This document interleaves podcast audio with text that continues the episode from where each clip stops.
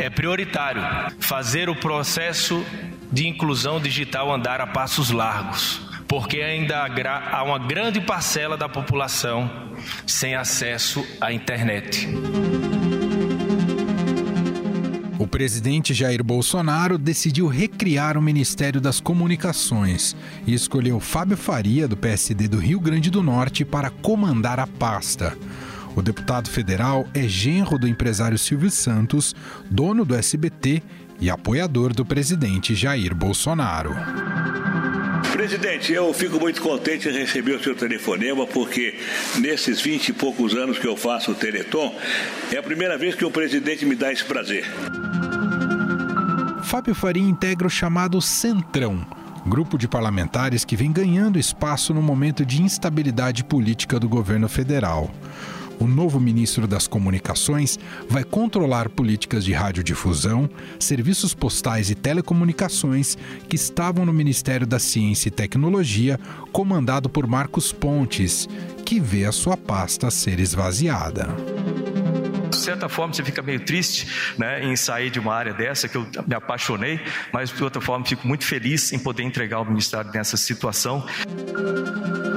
O Ministério vai incorporar também a Secretaria de Comunicação Social, até então vinculada à Secretaria de Governo da Presidência, e que tem Fábio Van Garten, que aliás permanece como secretário lançamos uma campanha para defender a imagem do Brasil no exterior. Comerciais de TV, internet em vários idiomas: inglês, francês, alemão, espanhol, para mostrar o Brasil com S para o Brasil com Z. Segundo o presidente Jair Bolsonaro, o movimento é uma tentativa de melhorar a comunicação institucional do Planalto. Vamos tentar melhorar as comunicações do governo, mas o grande trabalho desse ministério é, é as comunicações como um todo no Brasil. Temos pela frente a questão do 5G. Quem nos conta mais sobre o novo ministro das Comunicações é o repórter do Estadão em Brasília, Felipe Frazão. Tudo bem, Frazão? Como vai? E aí, Manuel, tudo bem com você? Primeiro, Frazão, queria que você me falasse um pouco do perfil de, de, do Fábio Faria, que assume então o Ministério das Comunicações. Parece que ele é um cara muito querido no Congresso, um cara com muito trânsito, é isso mesmo, Frazão? É verdade, Manuel. O Fábio Faria é um deputado de 42 anos, ainda jovem, né? Mas apesar disso, bastante experiente. Ele tem está no seu quarto mandato, ou seja, tem uma carreira política e tem um trânsito muito bom, não só com o comando da Câmara, ele é amigo do Rodrigo Maia, né? E esse é um trunfo dele, porque ele pode fazer um papel de pacificação ali com o Palácio do Planalto, já que o Rodrigo Maia tem na gaveta mais de 40 pedidos de impeachment do presidente Jair Bolsonaro, né? E tem sido alvo nas redes mais aguerridas do presidente, né? E ele pode fazer esse papel de pacificador. Ele faz parte da mesa diretora da Câmara, saiu dessa posição de terceiro secretário e está agora como ministro das comunicações. Ele faz parte do PSD, né? Um partido que, apesar de dizer que não faz parte do centrão, é, já que não tem nenhum apego ideológico, é um partido que apoia vários governos, assim como o próprio Fábio Faria. Cabe lembrar que ele também tem trânsito na esquerda porque apoiou o governo do ex-presidente Lula, apoiou o governo da ex-presidente Dilma Rousseff, ambos do PT, também apoiou o governo do ex-presidente Michel Temer. Então ele transita da esquerda até a direita, assim como o seu partido. E esse foi um agrado que o presidente fez, né? Ele agradou não só a próprio Fábio Faria, ao, ao comando da Câmara, ao Rodrigo Maia, agradou ao baixo clero, agradou ao partido PSD do ex-ministro Gilberto Kassab, que também ficou muito feliz com essa indicação e que foi também ministro das comunicações no governo Michel Temer. Bom, por aí, te ouvindo, Frazão, ah, claramente tem esse lado da estratégia, né? O Bolsonaro um pouco constrói pontes que não existiam com o Congresso Nacional. Isso pode lhe dar maior ah, garantia de, de sobrevivência no curto e médio prazo. Mas há riscos também envolvidos ou não, Frazão? Olha, ele ele tem uma, nessa nomeação, quando ele faz uma nomeação dessa, o presidente fez com um cunho pessoal. Ele costuma dizer isso. Eu fiz essa nomeação da minha cota de indicações pessoais. Eu não abri para partidos, eu não abri para um grupo político específico. Pode ser porque o Fábio Faria, ele tinha de fato já um trânsito muito bom com o presidente, né? Cabe lembrar também, Manuel, que ele é genro do Silvio Santos, né? O sogro dele é o Silvio Santos, apresentador do SBT que a gente conhece. Ele é casado com a Patrícia Abravanel, que também é apresentadora do SBT, tem três filhos com ela e tem fazia um papel meio que de cicerone para o Bolsonaro, com esse lado mais midiático, né, de personalidades da mídia brasileira na televisão. Mas, quando ele faz essa escolha que agradou também aos filhos dele, os filhos dele gostam do Fábio Faria, convivem com ele, ele acabou desagradando algumas alas do Congresso que estavam querendo ter um ministério. E vários partidos, sobretudo esses do Centrão, como progressistas, os republicanos, Solidariedade, o próprio PL, todos esses partidos que têm muitos votos que são importantes não só para barrar um impeachment eventual do presidente Bolsonaro, como uma denúncia que chegue da Procuradoria-Geral da República, já que o presidente está sendo investigado, também são importantes para governar. E esses partidos queriam um ministério. Eles estão ganhando diversos cargos, mas o presidente tinha prometido que não daria a eles nenhum ministério. Ele acabou dando para o PSB, que é um partido forte, é um partido que tem uma bancada considerável na Câmara dos Deputados, mas que conversava de uma maneira mais distante com esse centrão mais raiz, que estava de peito aberto ali defendendo o Bolsonaro. E isso causou, claro, reclamações. Esse é Felipe Frazão, repórter de política da sucursal em Brasília, participando com a gente aqui do programa. Obrigado, viu, Frazão? Obrigado, um abraço. O Ministério das Comunicações foi criado em 1967, durante a ditadura militar brasileira, pelo presidente Castelo Branco. Defenderei e cumprirei com honra e lealdade a Constituição do Brasil. A pasta tinha como objetivo difundir informações consideradas relevantes pelas Forças Armadas, em áreas como educação e cultura, e também de criar uma infraestrutura sólida no setor de telecomunicação. Foi na ditadura militar que o Ministério das Comunicações realizou os processos de concessão de algumas das principais emissoras de TV do país, TV Globo, Rede Bandeirantes e TVS, atual SBT. Fica otorgada a concessão ao CSBT, Sistema Brasileiro de Televisão SC Limitada, para explorar serviço de radiodifusão, de sons e imagens, televisão. Neste período, o Ministério das Comunicações foi responsável por instituir estatais, como a Embratel e a Telebrás. Brasil Direto? Pode falar. O Brasil está na linha. A Constituição Federal, promulgada em 1988, mudou a forma de distribuição de concessões. Antes, elas eram aprovadas pelo presidente da República. Depois, passou a ser necessária a aprovação do Congresso Nacional. Em 1995, com Fernando Henrique Cardoso no poder, os tucanos privatizaram as empresas de telecomunicações do país, comandado por este ministério. No total, 12 empresas foram negociadas por 22 bilhões de reais. Nove das 12 empresas de telefonia do Brasil agora estão nas mãos dos espanhóis, italianos, portugueses, americanos e japoneses. O capital estrangeiro bateu recorde, investiu mais de 15 bilhões de reais e promete investir muito mais. A iniciativa, apesar de contestada na época, trouxe avanços ao país. O número de telefones fixos se multiplicou rapidamente, acabando com uma fila que beirava os 13 milhões de consumidores não atendidos. Nos governos petistas, o ministério ficou marcado pelo debate sobre regulação da mídia. O tema começou ainda na gestão Lula e seguiu no mandato de Dilma Rousseff que nós vamos regular os meios de comunicação. Em maio de 2016, Michel Temer assumiu a presidência da República interinamente e reduziu o número de ministérios de 32 para 23. O Ministério das Comunicações deixou de existir e acabou se integrando ao Ministério da Ciência, Tecnologia e Inovações, comandado por Gilberto Kassab.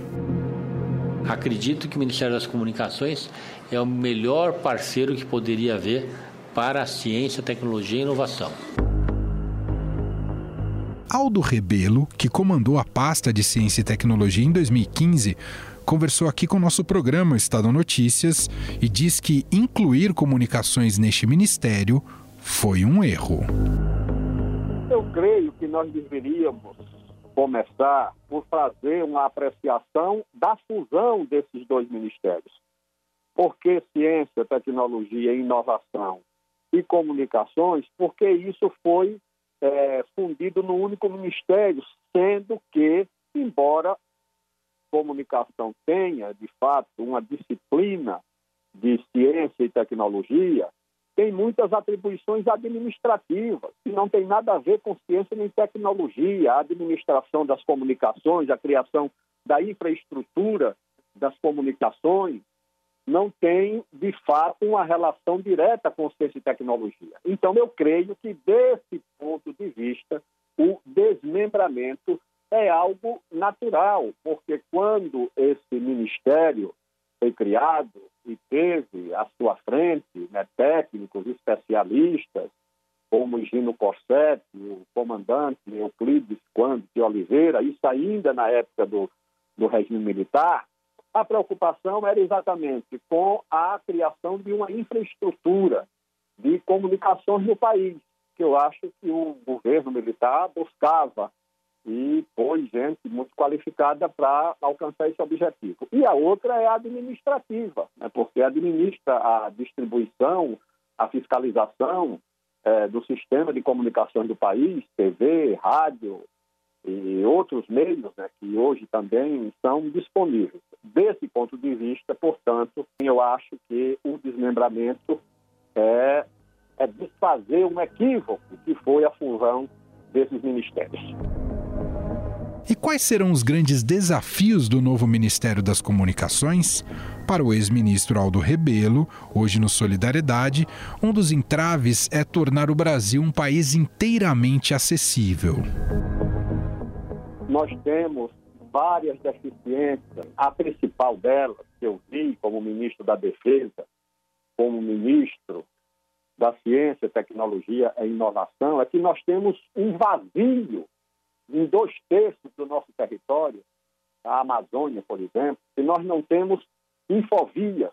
Nós precisávamos organizar eventos na Amazônia e nós não tínhamos é, capacidade de organizar porque não tínhamos os elementos, a infraestrutura e a logística de comunicação. Eu acho que o Brasil ainda é um país que não está integrado do ponto de vista das comunicações. Tentamos até lá na Amazônia fazer as chamadas infovias fluviais, usando o leito dos rios, porque na margem dos rios estão as comunidades da Amazônia, os índios, os ribeirinhos, as cidades, e usando isso com o Ministério da Defesa, da Ciência e Tecnologia, mas com poucos recursos, tentamos recursos junto ao Fundo Amazônia e não conseguimos, para dotar essa região de dois terços do território brasileiro de infraestrutura para comunicação, que nós temos muita deficiência. Nós temos esse grande desafio que se apresenta, é um divisor de água, que é a tecnologia 5G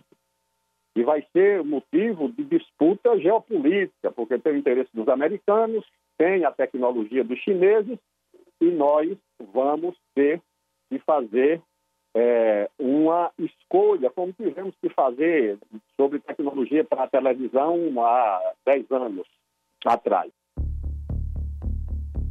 Como disse o ex-ministro Aldo Rebelo, o Ministério das Comunicações já tem um grande desafio pela frente: o leilão do 5G, previsto para o final de 2020. Essa nova banda de internet promete revolucionar principalmente a automação das coisas, o que abre caminho para a construção de cidades inteligentes.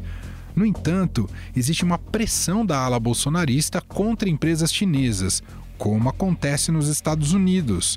O deputado André Figueiredo, que foi ministro das Comunicações em 2016, também conversou aqui com a gente, com o Estadão Notícias, e diz que é um erro tratar o assunto de forma ideológica.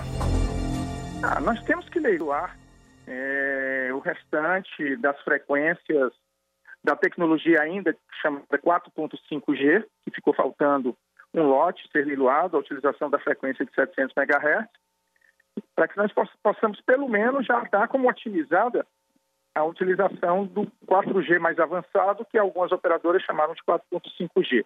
A tecnologia 5.G ou 5G, eu tive como ministro das comunicações ainda em fevereiro de 2016, assinando um acordo de cooperação com a comunidade europeia.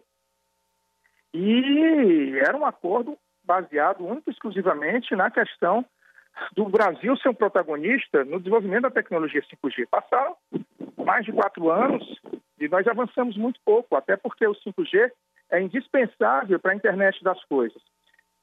E se o governo federal ele tiver qualquer intenção de barrar o principal parceiro econômico dele dentro da atividade econômica como um todo, que é a China, né, para que ele possa privilegiar empresas americanas, ele está dando um grande tiro no pé, inclusive em áreas como o agronegócio, que são, é, digamos assim, atividades cujos parlamentares dão sustentabilidade ao atual governo também. Então, eu não acredito que ele vá à frente nessa perspectiva de privilegiar empresas americanas em detrimento de parceiros chineses ou europeus. Né? Lembro bem também que nós estivemos visitando à época a Ericsson, né, na Suécia, e a gente via que eles estão bem, estão bem avançados. É, hoje são dois players mundiais muito bem conceituados na, na tecnologia 5G, a Ericsson e a Huawei. Então, eu vejo que o governo ele vai ter que ter muita cautela, é, o que não tem acontecido em nenhum momento, né? Mas nessa área aí, é, como é uma área extremamente criteriosa, nevrálgica para o desenvolvimento do país, o, nós do parlamento também estaremos bastante atentos para evitar qualquer paralisação do governo ou desvio de rumos que não sejam justificadas, justificadas por questões técnicas. Além disso, o Ministério das Comunicações vai conduzir as negociações de renovação de concessões das principais emissoras do país, Globo, Record e SBT. A especialista em políticas públicas de comunicação e membro do coletivo Intervozes, Bia Barbosa, diz que a escolha de Fábio Faria pode caracterizar conflito de interesse, já que sua família é dona da rádio Agreste no Rio Grande do Norte e ele é genro de Silvio Santos, dono do SBT. Olha, eu acho que a gente pode sim caracterizar como conflito de interesses, é, porque, inclusive, essa vinculação à família Abravanel foi é, vocalizada pelo próprio presidente Bolsonaro como uma das justificativas para que Fábio Faria pudesse ter sido indicado a ministro das Comunicações. Mas na avaliação do Intervozes, a gente tem um conflito de interesse é, ainda é, mais sério que é o fato é, do Fábio Faria ser de uma família, ele sim, não, não a, a, sua esposa, mas ele diretamente ser de uma família de radiodifusor e ele ser sócio de empresas de radiodifusão, concessionárias de serviço de radiodifusão é, no Rio Grande do Norte, né? É, a nossa Constituição Federal, é, no artigo 54, ela diz que é, deputados federais e senadores concessionários, detentores de, de títulos, concessões de rádio e televisão, é, não, não poderiam estar tomando posse, porque isso, depois lá na frente, quando eles vão precisar analisar é, a renovação dessas outorgas, esse conflito de interesse está explicitamente colocado. É, existe no Supremo Tribunal Federal hoje, tramitando desde 2015, uma ação que fala especificamente, que coloca o deputado é, Fábio Faria, agora ministro, no rol é, dos parlamentares que estariam violando a Constituição e violando esse artigo 54. Então, o conflito de interesse é, não é nem do ponto de vista é, de uma análise de política pública e da família é, do apresentador, do dono do SBT, Silvio Santos. É um conflito de interesses que está colocado na Constituição Federal que o então deputado, agora ministro, vinha desrespeitando sistematicamente há pelo menos cinco anos é, e que agora é transferido para o Ministério das Comunicações. Como dissemos no começo do podcast, o novo ministério vai integrar a Secretaria de Comunicação do governo. A SECOM é responsável pela publicidade, divulgação dos atos do governo, assessoria e relacionamento com a imprensa e atuação nos meios digitais, incluindo perfis oficiais do governo nas suas redes sociais. Bia Barbosa, do Intervozes, diz que misturar a SECOM com o Ministério das Comunicações também pode caracterizar conflito de interesse.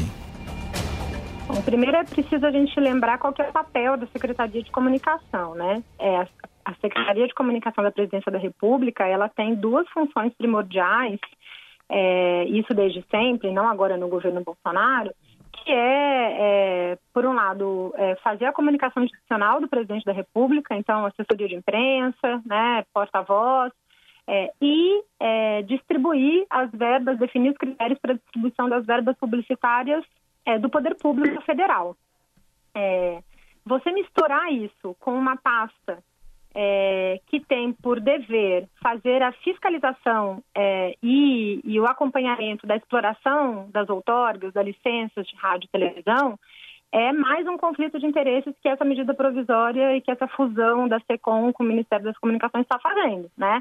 É, é, o Ministério ele é uma pasta que precisa desenvolver política pública para o setor e precisa monitorar e fiscalizar a exploração é, comercial privada das outorgas de rádio e televisão. Misturar essa pasta com quem faz a comunicação institucional do presidente da República, que é um serviço é, quase de relações públicas que está colocado ali, é algo que, é, que vai gerar um conflito de interesses, principalmente no contexto em que a gente já sabe, em que houve muitas denúncias de mau uso dessas verbas publicitárias por parte do então secretário, agora secretário executivo do Ministério das Comunicações, Fábio Weingarten, é, sobre o uso dessas verbas publicitárias. O, o risco que a gente corre é que as verbas publicitárias que já vinham sendo distribuídas para financiar é, emissoras e veículos, é, vamos dizer, mais dóceis e menos críticos ao governo federal, se some agora numa lógica de você tratar a distribuição de outorgas e de licenças também como uma ferramenta para fazer essa relação política é, do presidente Bolsonaro com seus aliados políticos no campo das comunicações. O ex-ministro Aldo Rebelo considera essa inclusão um erro de avaliação do governo. A decisão de levar a secretaria para o ministério já é a própria confusão em si. Essa secretaria não tem nada a ver com o ministério. O Ministério da Comunicação cuida da parte administrativa e cuida da parte de fiscalização, de regulamentação. Então, por que, é que a Secretaria de Comunicação da Presidência da República, que é um órgão que trata da, da, da relação, da produção da informação, da administração da informação é, do governo e da relação do governo com a mídia vai fazer no Ministério das Comunicações. Pelo amor de Deus, o que é que isso tem a ver? Eu acho que, na verdade, pode é dispersar, fragmentar a, as duas tarefas centrais do, do, do, do Ministério. Eu creio que aí sim pode, naturalmente, ter sido resultado de uma negociação política imprópria, né? porque eu não vejo nenhum motivo, a não ser um motivo menor, para que essa associação seja feita entre a comunicação do governo e o Ministério das Comunicações. O Ministério das Comunicações não é para comunicação do governo, é para administração é, e para a criação dessa infraestrutura que já são dois desafios muito grandes. A mesma opinião traz o ex-ministro André Figueiredo. Ele também considera preocupante a ida da SECOM para a pasta. A criação do Ministério das Comunicações, tendo a pasta da SECOM dentro do Ministério, da estrutura do Ministério, é um absurdo, é um grande conflito de interesse, porque vai ser uma pasta que vai regular, com a vinda da EBC também vai ser regulada e, ao mesmo tempo, vai ser contratante de publicidade. É uma grande incoerência né, no aspecto da SECOM. Inclusive, nós apresentamos um destaque supressivo para que a SECOM não fique fazendo parte do Ministério das Comunicações. É um verdadeiro absurdo nós termos uma pasta que, que vai contratar publicidade para o governo e, ao mesmo tempo, vai regular. É um grande conflito de interesse. É um grande conflito de interesse e isso não tem sentido estar na mesma pasta. Nunca aconteceu isso antes. A SECOM nunca fez parte das áreas de atribuição do Ministério das Comunicações.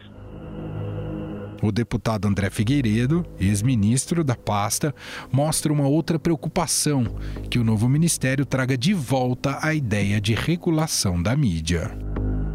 Nos menos de oito meses que eu fui ministro, nós começamos a discutir com o setor da rádio, da radiodifusão uma possibilidade de autorregulação da mídia, sem interferência estatal. Né? E isso não foi para frente, evidentemente, porque nós não tivemos tempo hábil mas uma eventual tentativa de regulação da mídia por parte do governo Bolsonaro, tendo em vista os reiterados ataques que ele tem feito aos meios de comunicação, que, que, que lançam, inclusive, matérias que, que ele considera ofensivas, mas que, na verdade, são pura e exclusivamente a transmissão da verdade, né, a tentativa, uma eventual tentativa do governo federal em tentar regular, regular a mídia nesse momento, não tenho nem dúvida que será é, consequência dessa tentativa de cercear a liberdade de imprensa. É lógico que a gente não pode, de forma alguma, pactuar com isso, porque o conteúdo, lógico, quando é um conteúdo pautado na busca da verdade, a gente não vai, de forma alguma, admitir que esse conteúdo seja cerceado ou seja controlado. Os governos do PT, eles tiveram problemas, sem dúvida alguma tiveram problemas. Nós mesmos do PDT estivemos na oposição em alguns momentos. É, e, lógico, tínhamos crítica principalmente à política econômica do governo. E, lógico, também os desvios de conduta que não são inerentes apenas aos governos do PT, esses processos de corrupção que foram detectados ao longo da história mais recente da República, inclusive no atual governo. Então, essas semelhanças, elas são pequenas no sentido de que as políticas que norteiam os dois governos eram bem diferenciadas. Agora, sem dúvida alguma, interessa cada vez mais tanto ao PT quanto ao governo Bolsonaro essa polarização entre ambos, o que, o que aproxima, inclusive, de uma semelhança de prática.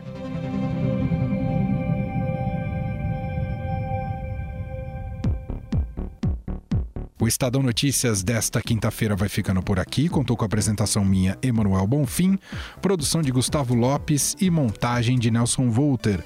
Diretor de jornalismo do Grupo Estado é João Fábio Caminoto. Para conversar com a gente, o nosso e-mail é podcast@estadão.com.